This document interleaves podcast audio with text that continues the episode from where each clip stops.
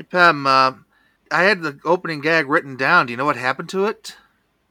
No, I, I got no idea. Uh, hey, what's this note?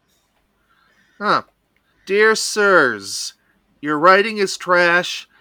I'm stealing it to keep you from besmirching my name. Signed, Lupin. Wow. You know what the worst part is? What? I think he's right. Ouch. There are too many cartoons, but they'll watch them all. The Pemmy and James kind of sort of hopefully funny cartoon podcast. Hello, everyone. I'm James Irish. And I'm Pembroke W. Corgi.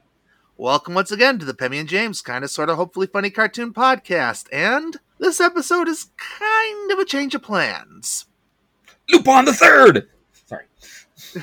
Yeah, originally we had Sailor Moon written in for this spot, but we have a specific guest with a unique story to tell that ties in with that fandom who couldn't make it on. So we're delaying that episode for a while and hopefully her busy schedule will lighten up so we can make it happen. After all, I kind of promised that episode to her. So instead, we have Lupin the Third. Sorry. So instead, we went from one landmark anime to another with wildly different tones between them. Lupin the Third. Da, da, da, da, da, da. Oh, sorry. I'm You excited. can tell my co host is a massive fan. It is my favorite anime. Our story begins not with the third, but with Lupin the First, or rather, Arsène Lupin, a French gentleman thief created by author Maurice Leblanc in 1905, which ran for roughly 30 years across dozens of publications in both novel and novella formats from his pen.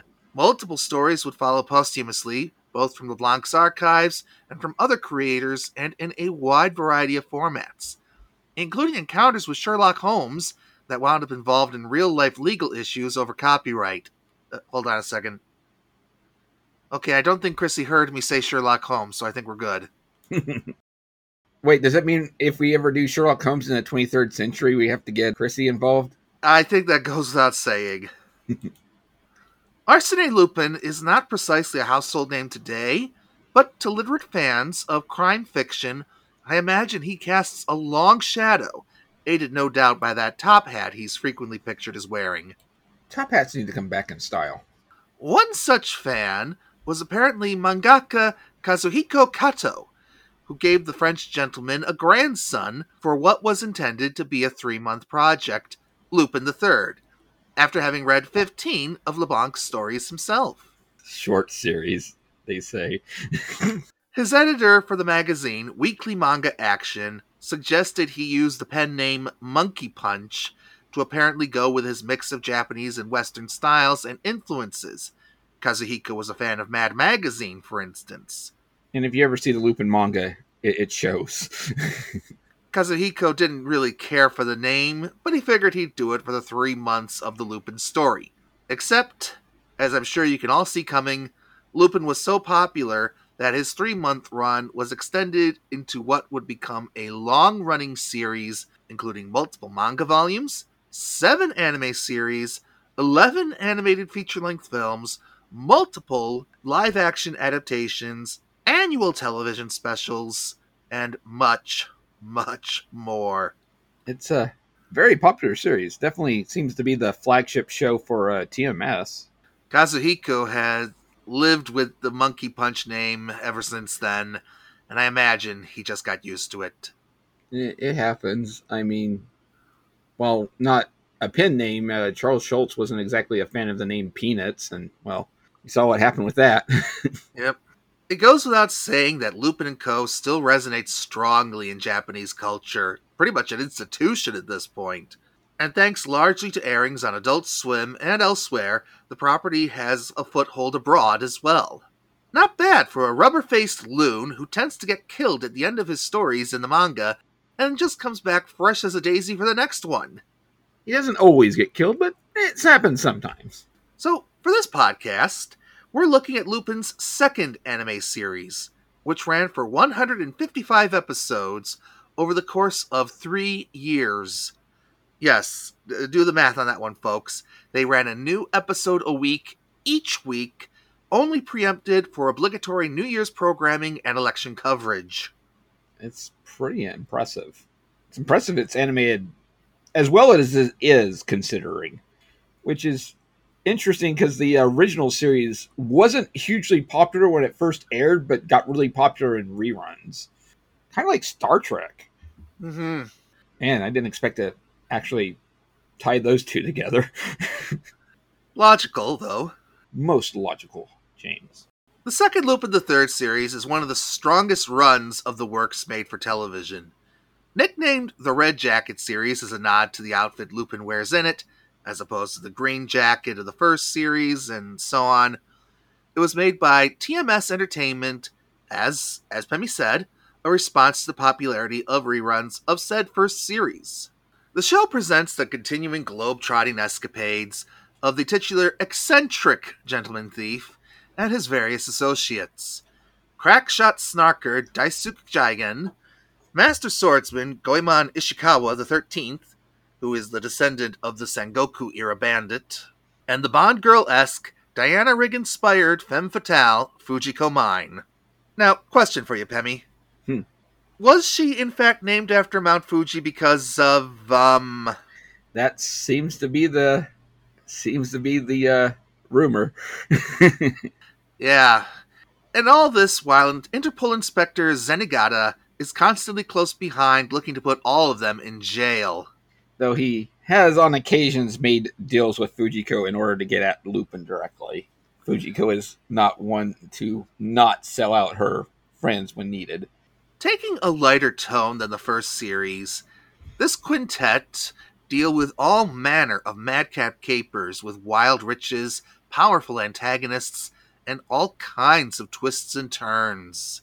And surprisingly references the pop culture both in Japan and America as well. There's even an episode that references the Pink Panther movies of all things. Considering who Zenigata might be easily compared to, that actually makes some sense. Which is funny because according to Monkey Punch, his inspiration for Zenigata was actually Tom from Tom and Jerry. Yeah, cat and mouse. Explains why he's so fanatical about everything. Kind of makes him more like Wile E. Coyote to a certain extent. Yeah. It is worth mentioning, though, of all the characters, if Zenigata is unfortunately the one the anime presents the least consistently personality wise. He's sometimes just played as a joke and sometimes played actually competent. Depends on who's directing.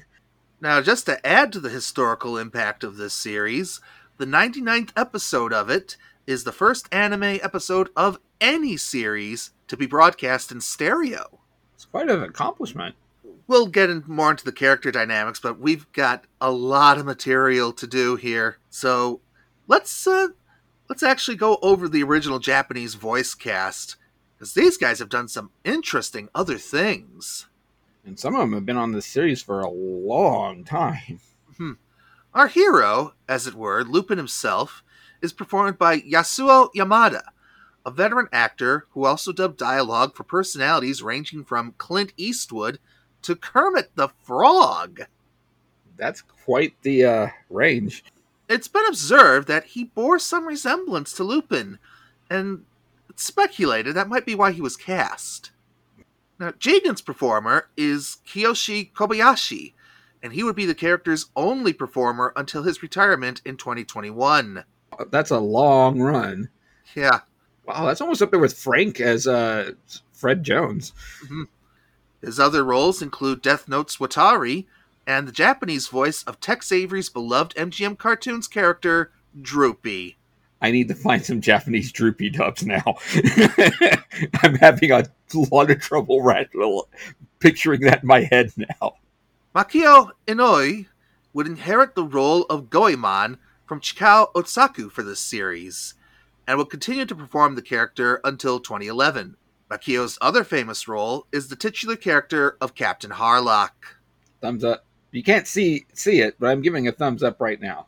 Back when I first got into anime, I was a huge fan of Harlock. So Eiko Masuyama, who also voiced the original Cutie Honey and was the Japanese voice of Judy Jetson, is the performer for Fujiko Mine. And finally, Inspector Zenigata is voiced by Goro Naya, who has dubbed over Clark Gable and is also known for the roles of Crocus in One Piece and the Great Boss in the tokusatsu series Kamen Rider. Nice. So yeah, these guys got around. It's a all-star cast in the original Japanese version. Now, this first episode we're going to be looking at is from the Adult Swim era dub, which was handled under license by the North American division of Geneon, which is now part of NBC Universal Entertainment Japan. And it bears some mentioning that this is a very good illustration of one of the reasons the whole dubbing versus subtitles debate will forever rage in anime circles. Yeah, they definitely do what uh, I've seen multiple people refer to as punch up the script. This translation takes a great many liberties with the mainstream American audience in mind. The band Bon Jovi, just for one example, hadn't even formed when the series first aired on Nippon TV, and yet we get a joke referencing them. Uh, there's one episode that actually references eBay, so that gives you some idea of, yeah. when Adult Swim didn't option more episodes, these sorts of gags just about go away. Though adding gags where lines were played straight in the original Japanese, or just to make the dialogue work better for a Western ear, still occurred. The result is one of the more divisive dubs in anime fandom. But if nothing else, I think these actors do great work with the material they're given. Yeah, I think they're a really good cast. Uh, most of them are still doing the newer Lupin stuff. The only uh, one that got recasted, if I remember right, is Zenigata because his uh, English voice actor retired. So, who are these actors? Well, taking on the dub for Lupin in this run is Tony Oliver, who would do many more iterations of the series, as well as being known for Lancer in Fate Stay Night, and Rick Hunter in Robotech The Macross Saga. And he does a pretty darn good job as, as Lupin, I think. He can be both comical and uh, maniacal, for lack of better words. Jigen is dubbed by Richard Epcar, who has over 1,000 credits to his name, ranging from Joseph Joestar of JoJo's Bizarre Adventures to Mr. Noisy from the Mr. Men and Little Miss cartoons, and from Dong Zhuo in Dynasty Warriors, titles 4 through 8 to be precise, to the title character of Bobobo Bo Bobobo. That's a range of tones. yes. And uh, just want to say that uh, as someone who has seen JoJo's Bizarre Adventure, Joseph Joestar is the best JoJo. Just throwing that out there. Goemon is picked up by Lex Lang, who has done turns as comic characters ranging from Robin on Batman the Brave and the Bold to Doctor Doom in one of the animated iterations of the Avengers. On top of dubbing the parts of Marechio in Bleach and Towline in Transformers Robots in Disguise. Good stuff. It's it's also surprising when you see someone who's voicing both like anime and American productions. That doesn't happen that often, honestly, or not enough, in my opinion. Speaking of Bleach, that anime's English voice for Rukia, Michelle Ruff, lends her pipes to Fujiko. Ruff's other famous roles include Jill Valentine, Cream the Rabbit, and Yuki in the Melancholy of Haruhi Suzumiya. Wait, she was Faye Valentine? That's Jill ironically. Valentine. Oh, Jill Valentine. Sorry, from Resident Evil. Yeah. Sorry, I thought you said Faye Valentine from like Cowboy Bebop. That would have been a that would have been hilariously ironic. Keep Cowboy Bebop in mind. Finally, Dan Lorge picks up Zenigata's tantrums, and I couldn't find much else that he'd done. no, but he does a pretty good job as uh, the more comedic take of Zenigata, hmm complete with his uh, kind of giving him a catchphrase in this dub of crap, crap, crap, crap. So, are we ready to move on to our episode? I think so. This is The Slate Before Christmas, which originally aired on Nippon TV on December 19th, 1977, and on Adult Swim on January 30th, 2003. It's not often we get debut dates for these. Also, I thought it would have been pronounced the slight before Christmas. Well, I've, I've seen it spelled both ways slate and slight. I, I just figured that would make more sense joke wise, but eh. Yeah, I was just going with the spelling I was handed. Yep. So, Bordeaux, France is where the episode begins, where we overlook the vineyards, while a news reporter describes the vintage commissioned by Napoleon for his wife, about to be presented to the President of the U.S. Lupin and crew are watching the report with natural interest, and Lupin jokes you might as well give a Ferrari to a ring tailed ferret. Wow. Now, if this is supposed to still be in the 70s, that's a jab at Jimmy Carter. If this was intended to be modern to the Adult Swim airing, it's a jab at Bush II. Either way, it's par for Lupin's flippant course. Well, considering the imitation they go with later, it's neither, but we'll get Yeah. to that later. Jigen and Goemon verbally spar over the merits of wine and sake, and the westernization of this particular dub shines very brightly. That's heaven in a glass, I'm guessing. Come now. Surely you don't prefer that stuff to sake. It's called sake because it tastes like you wrung it out of your tube socks. And another thing, man, don't call me Shirley. Fujiko thinks making wine for your lover is romantic, and she'd be putty in the hands of whoever would do it. So of course Lupin's going to steal that wine just to impress Fujiko. But uh, I do want to say that I'm kind of siding with Goemon on this. I've never had a taste for wine, but you can get me to drink a little sake every now and then, even if Jigen think, thinks it tastes like it came out of your tube sock. So Jigen asks the natural question of how? But the sly one with the sideburns already has a plan and toasts with Fujiko.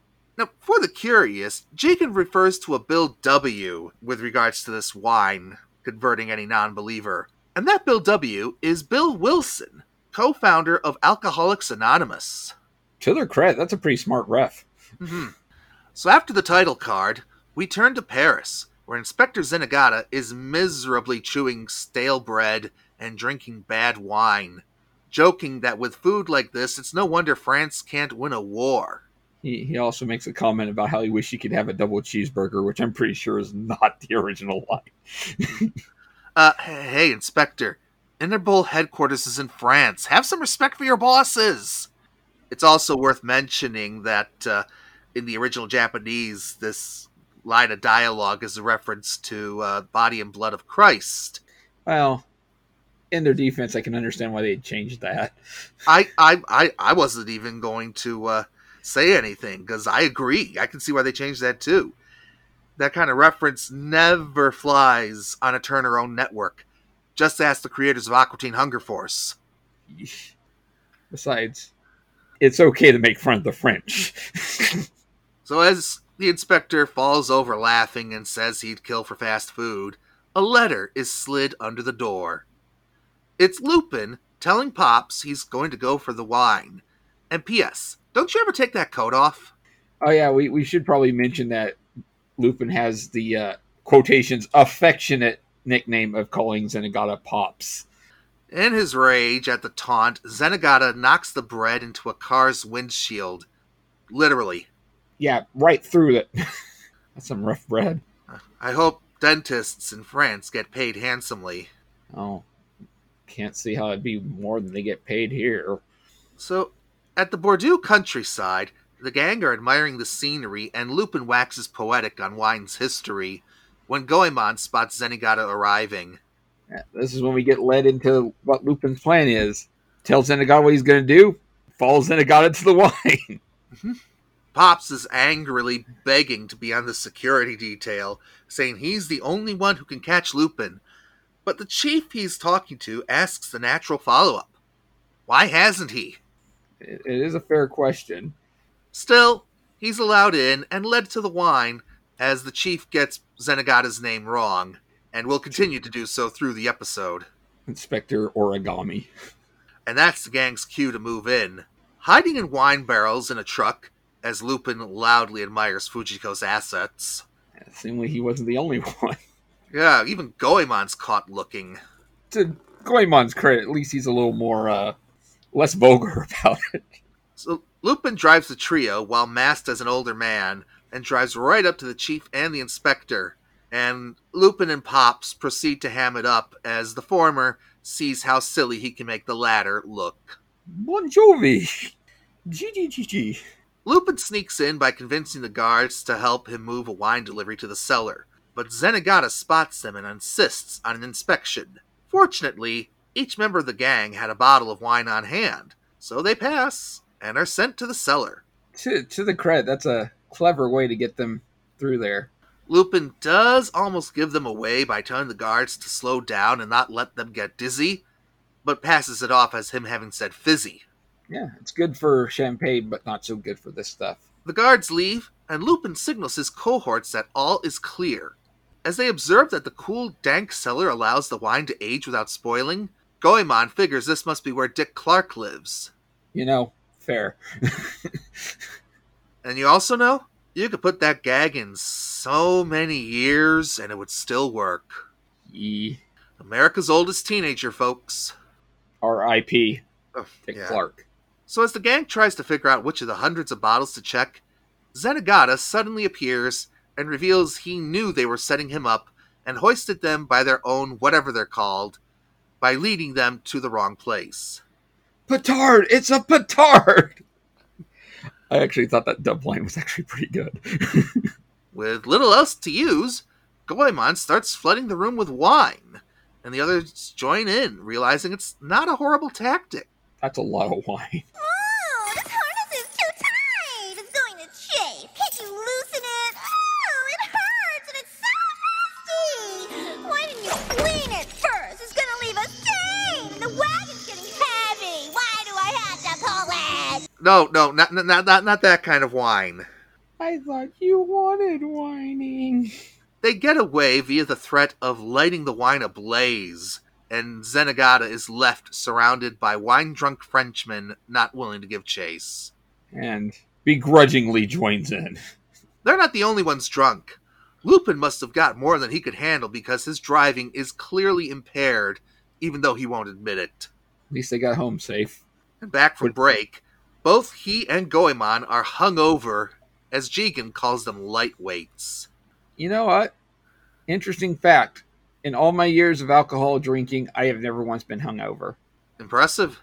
Yeah. It ticks off so many of my friends. The verbal war of the sake continues, while we also find Zenigata nursing his own hangover, completely unable to enjoy his rare success with the boisterous chief. Who's uh, praising him for actually for actually saving the wine, which of course Zenigata's like I don't remember what he calls Zenigata in this scene, but Zenigata's like we says I believe it was Inspector Pennsylvania. He's like, Chief, will you like get my name right if I promise not to puke on your shoes? So Zenigata agrees to help escort the wine across the Atlantic. And it's for that escort we turn now to an airport, where Lupin is scouting out the intense security as Pops and the Chief arrive with the wine. I do have to say that the French chief of police is pretty okay with how much wine they lost there. Hmm. Fujiko, meanwhile, spots an unmarked crate being loaded on, and the gang decides that's interesting. So, disguising herself as a flight attendant, she asks the cargo driver what it was, and he only knows it's for the US president. A Christmas present, to be exact. Hmm. The group decides to snatch that as well, and Lupin describes his plan as the anime crossfades to a little later on. This is what we call an unspoken plan guarantee. The less we know about a character's plan, the less we can expect to go wrong with it. You can't subvert an expectation if there's no expectation. Yep. All we're told is Goemon is taking an earlier flight. So a bit later, Zenigata is greeted by a disguised Jigen as a pilot, Fujiko, still an attendant, and Lupin himself, a tackily dressed passenger, who all gleefully mess with him while Pops mispronounces bonjour as, yes, like we alluded to earlier, Bon Jovi. You, you can't avoid the obvious jokes sometimes, or the, the low hanging fruit, as they say. Neither he nor the chief suspect a thing as the plane lifts off, and Jigen jokes with the other pilot.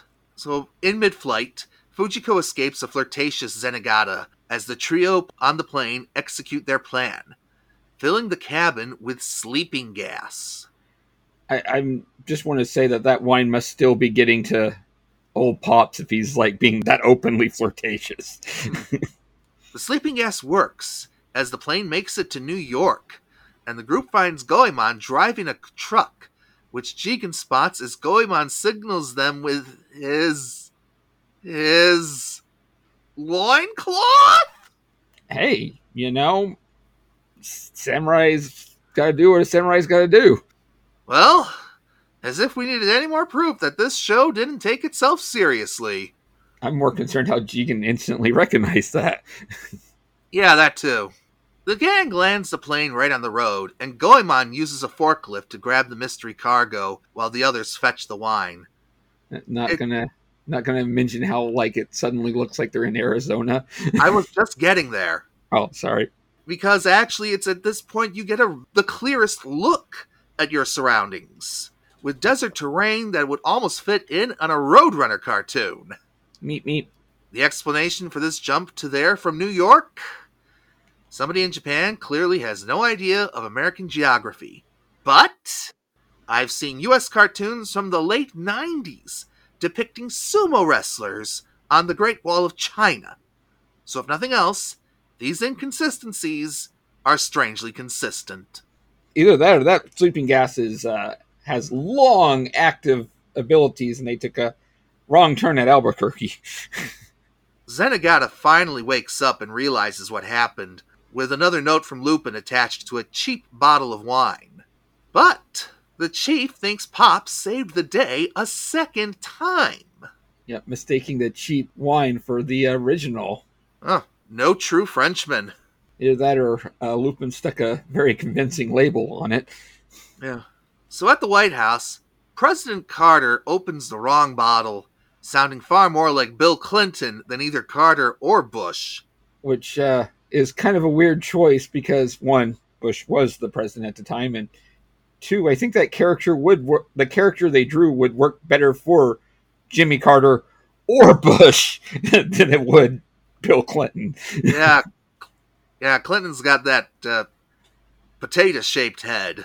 Yeah, like I could look at that, and if they did do a George W. imitation, I would have been like, "E- yeah, sure. but I, I think Clinton's just the president people seem to like to imitate the most, or maybe it was the only one they had on staff. As Zenigata nearly freaks out, it turns out the assembled love the wine. And they don't notice the difference. Lucky Zenigata. Yeah. He faints with relief as Lupin and company laugh their butts off watching this on TV. So they toast with their 200 year old wine, which has turned oh. into 200 year old vinegar. Ew.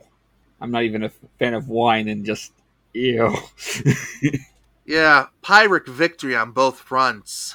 Zenigata has to live with, with knowing that he failed again, but Lupin and company get the worst possible outcome on the wine. I do like I do like Fujiko's line. It's like, is this one of those Tales of the Magi thing? Because I hate that story. But as for the mystery crate, turns out they were a donation of French dolls for poor kids. No! Oh, Zenigata's roasting them over the coals on TV for their theft. But fortunately for Lupin, he's already acting to correct the mistake. Dropping them all via flyby plane on parachutes, no less. Yep, admitting he enjoys giving things out for a change. And the episode ends with Merry Christmas to all, and to all a good heist. I, I just hope none of those uh, dolls land in the street and get hit by cars. I wonder if any of those dolls is named Sue. or is for Sue. Ah, well, you know, it's not every day you get to see Lupin dolled up. Okay, we're going to take a short commercial break, and when we return, things get even more interesting. Hi, everyone. James Irish here once again. Normally, this is where we promote what our next episode is going to be, but it's actually going to be a month until then. And a couple of things are a little up in the air with the schedule. But I can tell you right now, you can expect over the coming year to see our Disney coverage begin in full effect. We will also be covering such shows as Huckleberry Hound, the Grant Ray Lawrence Marvel Superheroes show, and a great many more. So, in the meantime, if you've been enjoying the podcast, if you're watching on YouTube, make sure to like, subscribe, comment, all the usual stuff. And if you're on a podcatcher that supports ratings, leave us a review. We greatly appreciate it. Thank you so much for staying with us. We love each and every one of you.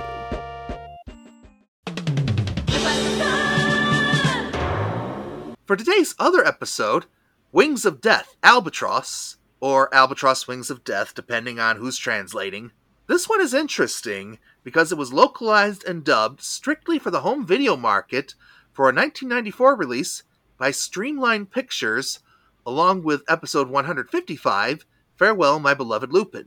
Yeah, it got released both separately and together. It's kind of weird. I originally had both of them on separate like tapes, and then they released them both together, and I'm like, son of a. So, why these two episodes? I can sum it up in two words Hayao Miyazaki.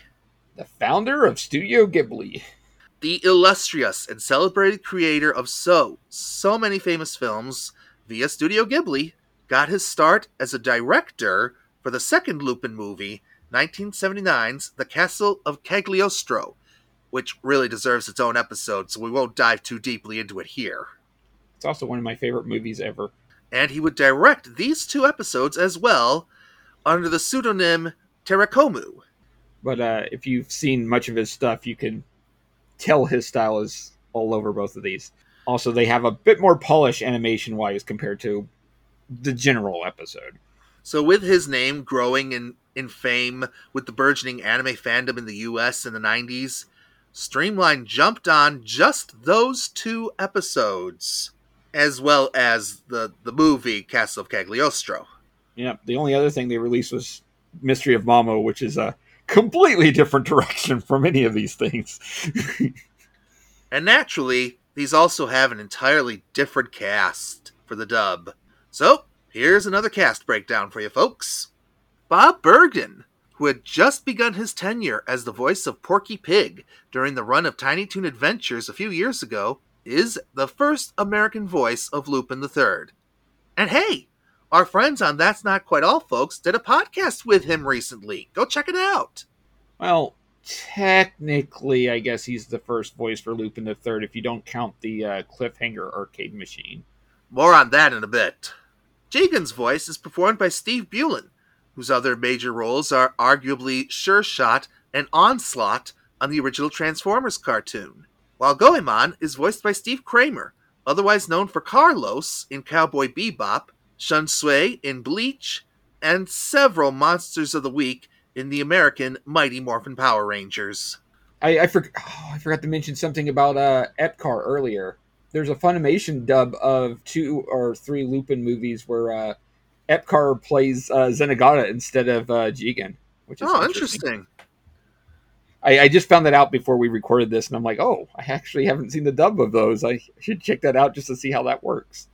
Um, also, it's just interesting that uh, of having Bob Bergen as Lupin because it. I mean, when else do you hear that someone who did the voice of a Lupin because he's still Porky Pig now, and it's just interesting hearing someone who's in something as high level as Looney Tunes character dubbing. I mean, character voice acting being in an anime.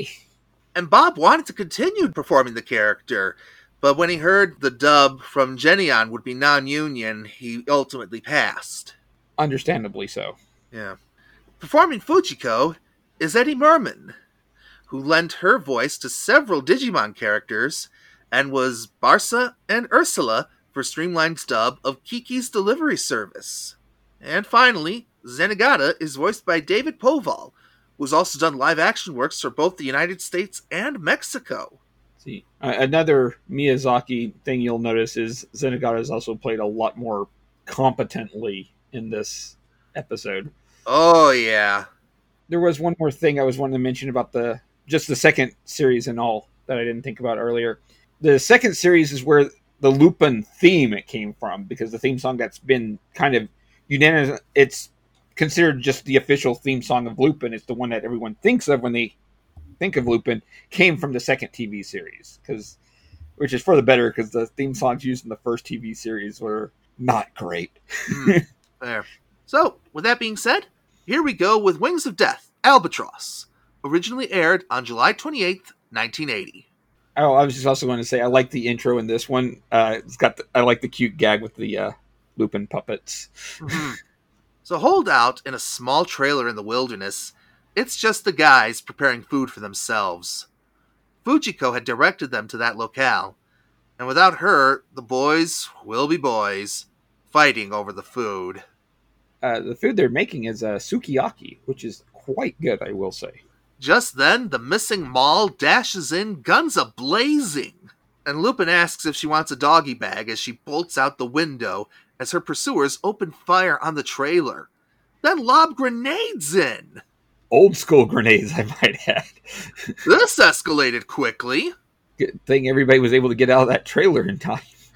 She bolts in Lupin's car as her pursuers keep up the chase while still keeping Lupin off their trail. And as he protests and watches his car go up in smoke in the distance, Jigen notices she left them something in the food. I do want to say that I, I don't know why, but I, I love the scene where Lupin just kicks the grenade and says, Get out of my face! Whatever this thing is, the people pursuing her want it as she's stripped down to her birthday suit. Uh, they, they are tasteful for it, for all things considered. Needless to say, they don't find it. Well, nothing left to do but the full body cavity search. Ouch. No, no, this isn't Wayne's World. As a bald, portly man believes it was left with Wolf, which is the localized name for Lupin in this specific dub, though Fujiko will still occasionally call him Lupin. Yeah. They, they go back and forth on it. Uh, in Cagliostro, they only called him Wolf, but I think once they started doing the other stuff, the licensing got a little less restraint, for lack of better words. So they kind of flipped between Wolf and Lupin.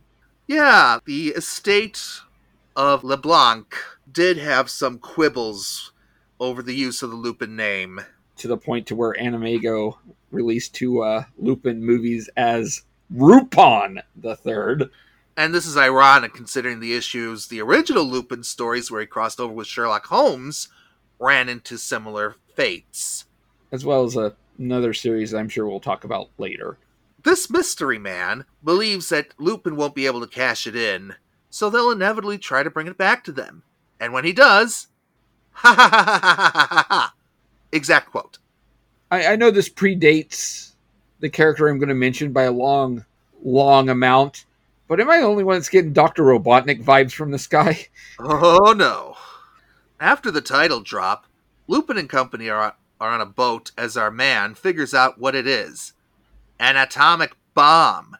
Jigen speaks for all of us as he doubles back in shock.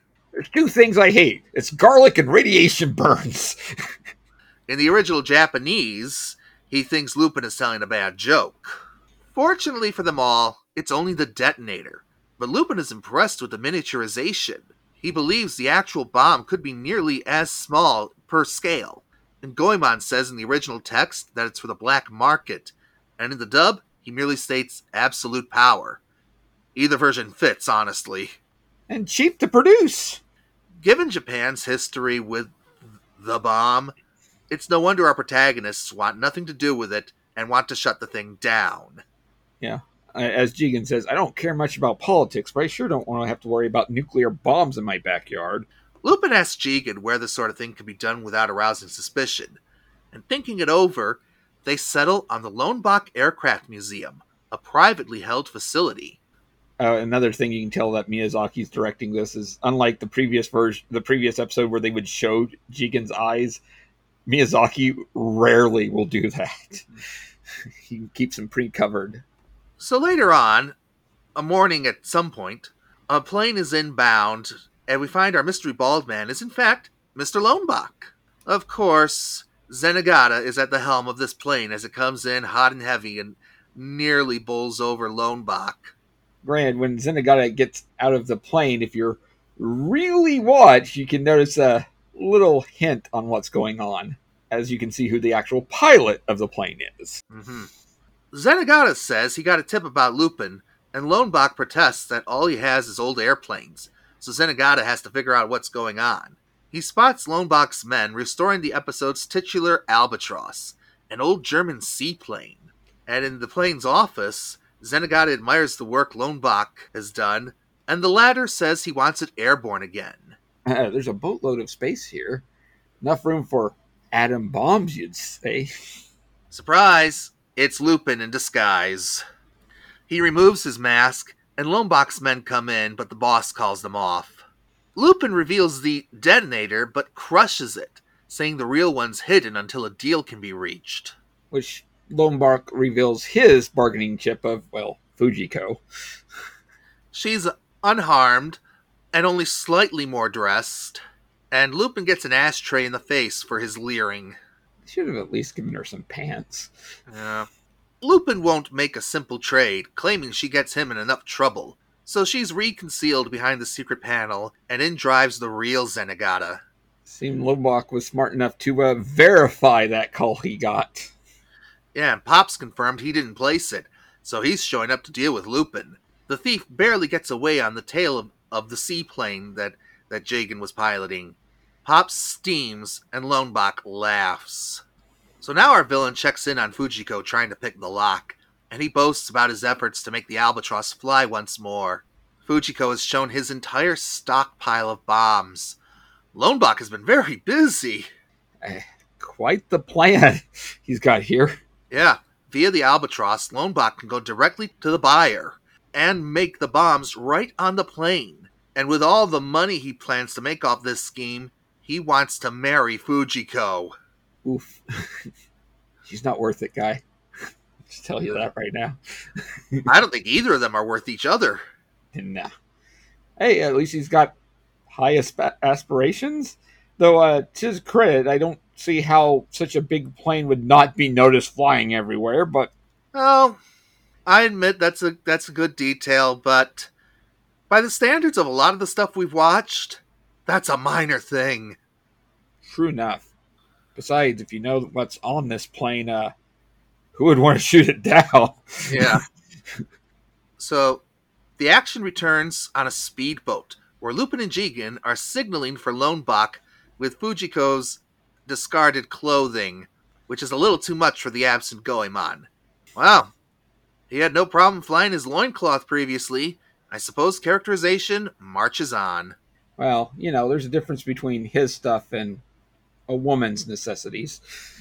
Sure enough, Longbok arrives on a yacht with Fujiko wrapped in a blanket, and the trade seems to be about to be made.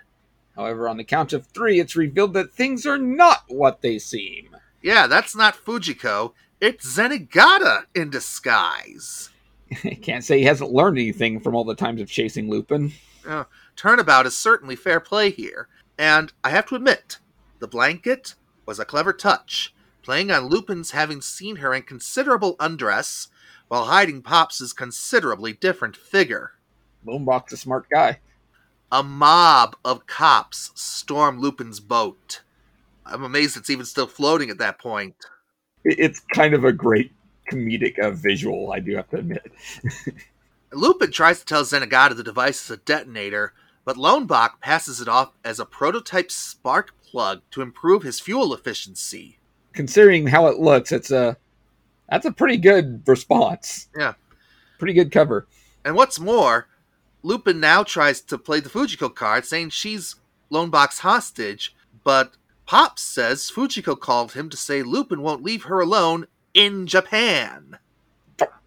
Must have been under duress. Yep. Either that or a good sound alike. I, I I'm assuming that Lombok either got her to make the call or uh yeah, Lombok probably got her to make the call. Lupin is in it deep as the two ships part ways. And as he's loaded into the wagon, Zenigata says he's sick of the games between him and Lupin. He's gonna lock him up for life.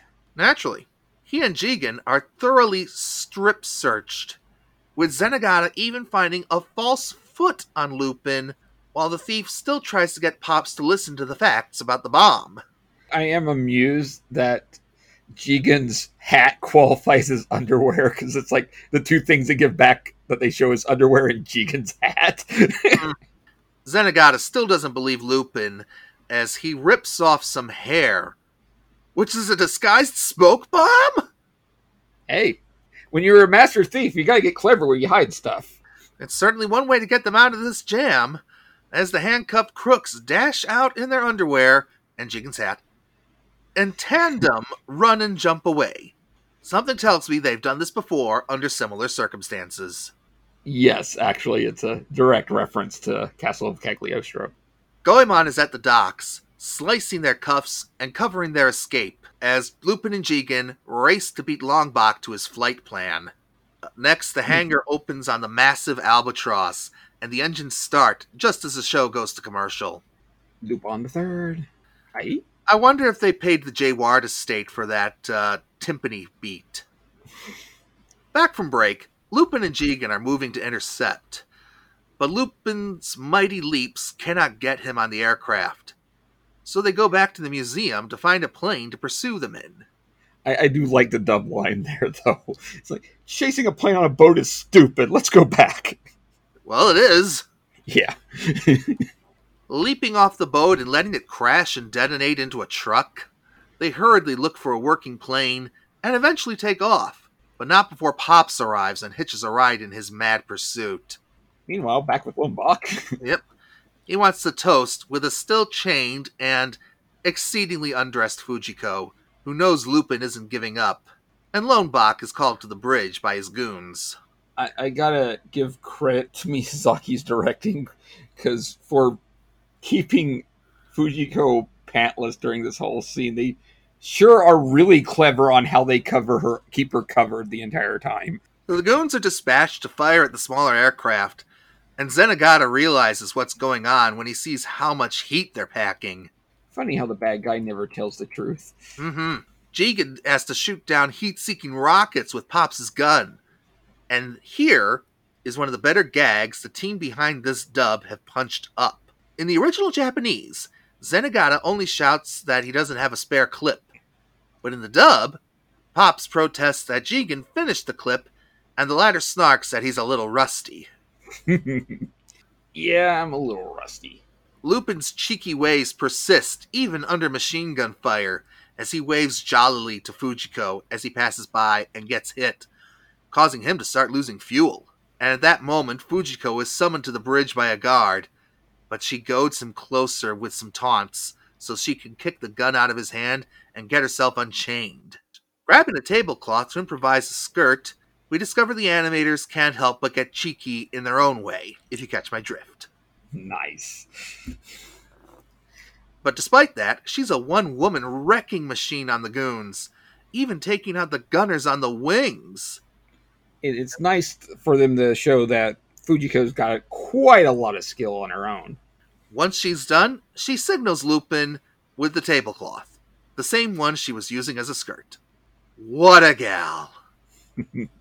as the boys approach, Longbach sees his men escaping and realizes why as Fujiko opens fire on him. At her rate of fire, she'll wreck the plane completely.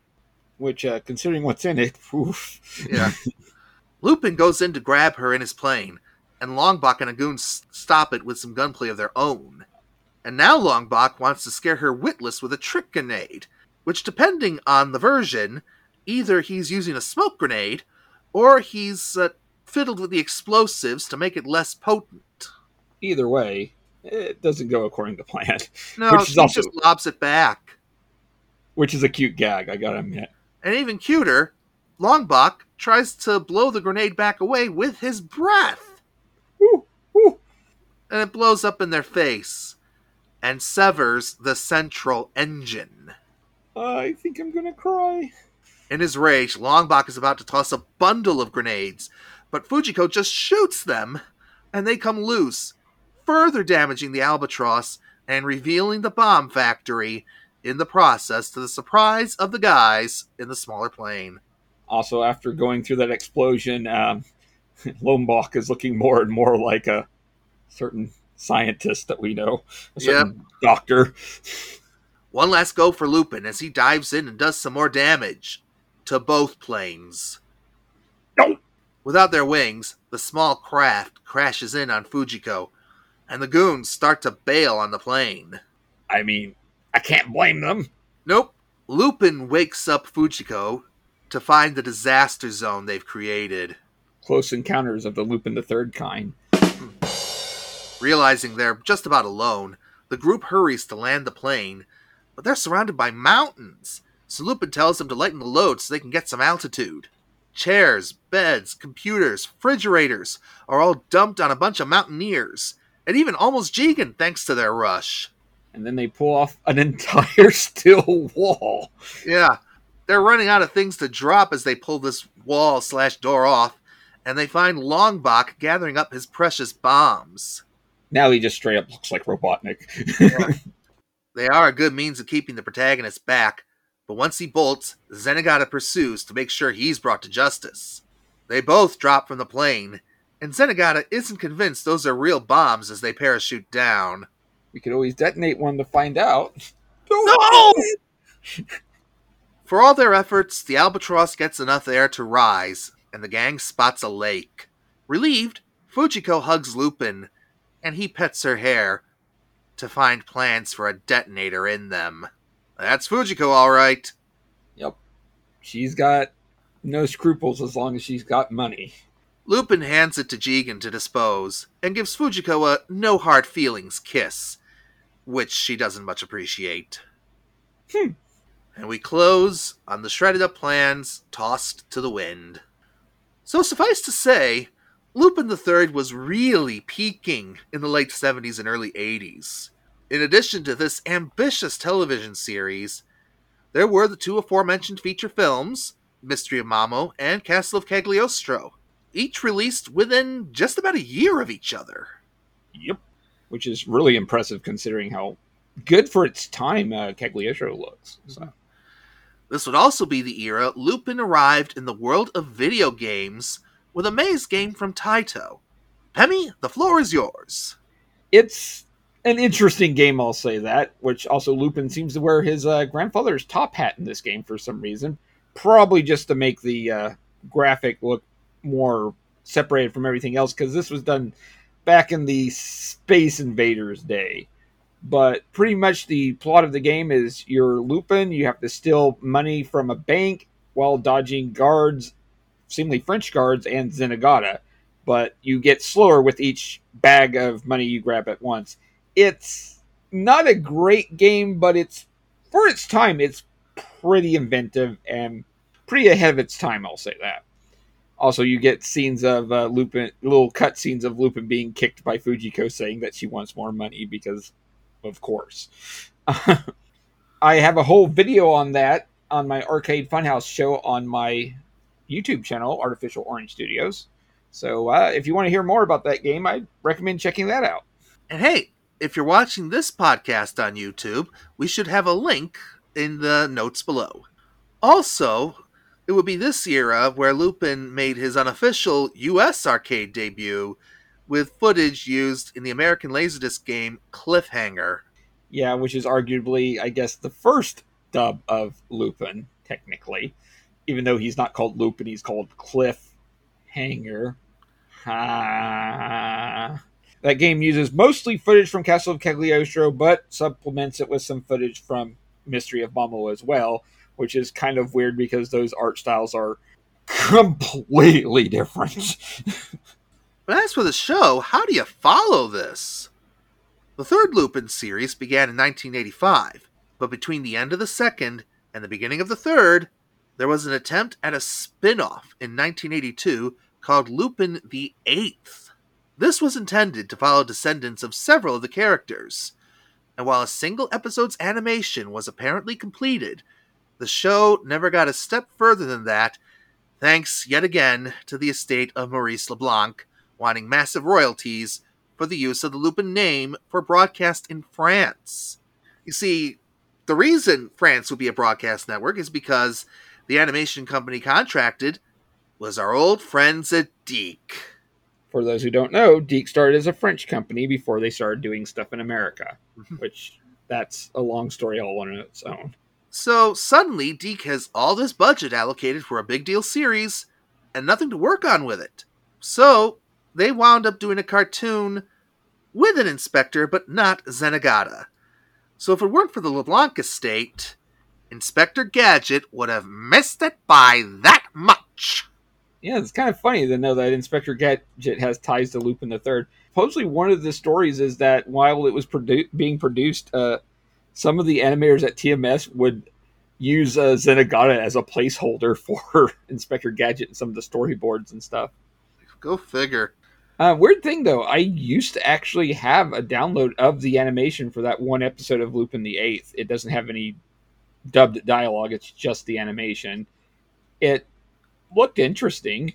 they had the uh, Jigen's descendant with uh with a sucker in his mouth instead of a cigarette. So Taking a page from Kojak.